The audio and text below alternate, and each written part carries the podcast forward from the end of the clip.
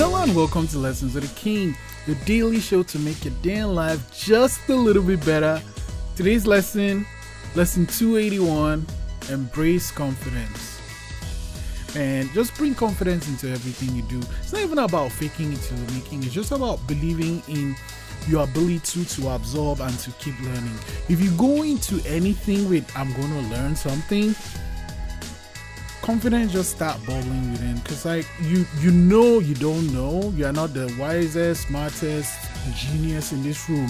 You're just going there to gather some knowledge and you're gonna still open to taking in what you can get.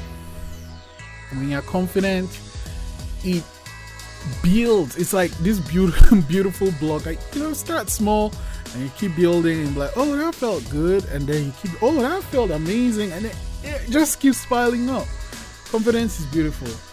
Prop 281 How do you build your confidence? Lesson 281 Embrace confidence. I'll see you tomorrow.